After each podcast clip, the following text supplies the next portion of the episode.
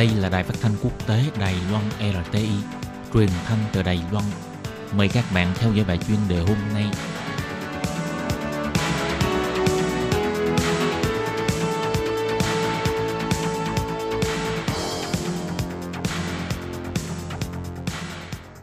Các bạn thân mến, Hải Ly xin chào các bạn. Mời các bạn theo dõi bài chuyên đề hôm nay qua nội dung bài viết Đài Loan gia tăng 30.000 chiếc xe đạp điện mỗi năm – trưởng ban triệu tập Đảng Sức mạnh Thời đại từ Vĩnh Minh yêu cầu phải đưa xe đạp điện vào danh mục phương tiện cần quản lý.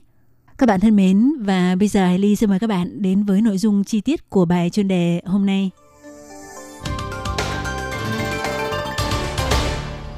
Ở Đài Loan hiện nay hệ thống giao thông công cộng vô cùng tiện lợi. Bên cạnh những phương tiện công cộng được sử dụng phổ biến, thì ngoài ra trong những năm gần đây có một phương tiện giao thông cá nhân được khá nhiều người ưa chuộng, đó là xe đạp điện – Tuy nhiên hiện cũng có nhiều điều bất cập, đặc biệt là xảy ra nhiều tai nạn trong lúc điều hành phương tiện xe đạp điện. Ngày 18 tháng 1, trưởng ban triệu tập Đảng Sức mạnh Thời đại ông Từ Vĩnh Minh tổ chức buổi họp báo để thảo luận vấn đề quản lý xe đạp điện.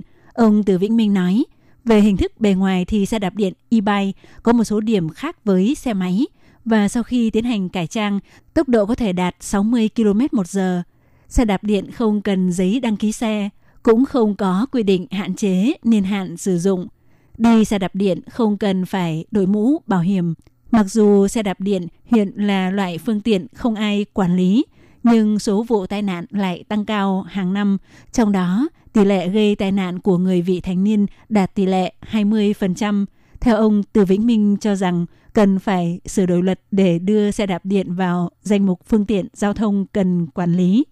Theo số liệu của Sở Cảnh chính chỉ ra, trong vòng 5 năm gần đây, kể từ năm 2014 đến cuối tháng 11 năm 2018, số người thương vong do tai nạn khi điều khiển xe đạp điện gồm có 27 người tử vong, 6.456 người bị thương. Theo thống kê về nguyên nhân thì có 20% xảy ra tai nạn là do vi phạm quy định về nhường làn xe, còn các nguyên nhân khác chiếm 44%. Ngoài ra, số vụ tai nạn xe đạp điện do người điều khiển vị thành niên gây ra chiếm 20%, với tổng số vụ tai nạn tính lũy kế trong vòng 5 năm là 1.445 vụ.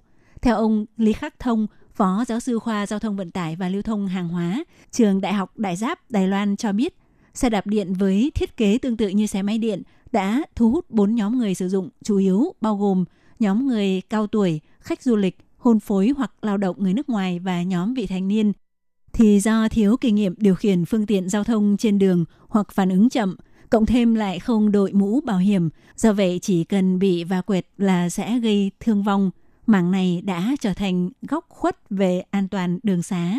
Xe đạp công cộng tại Đài Loan hiện tại cũng đã bắt đầu sử dụng xe đạp điện e-bike Do vậy, sẽ dẫn đến các vấn đề liên quan đến xe đạp điện ngày càng phổ biến hơn và nghiêm trọng hơn, nên xem xét nhanh chóng để đưa xe đạp điện vào danh mục quản lý, giống như xe máy điện.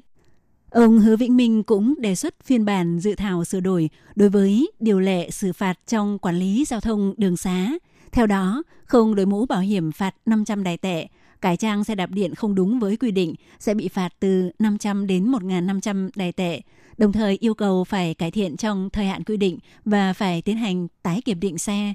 Ngoài ra, ông Từ Vĩnh Minh cũng yêu cầu Bộ Giao thông phải sửa đổi quy định về an toàn đường xá, đưa xe đạp điện vào danh mục quản lý, đồng thời thực hiện quy định cấm xe đạp điện chạy trên đường dành cho người đi bộ trên phạm vi toàn quốc.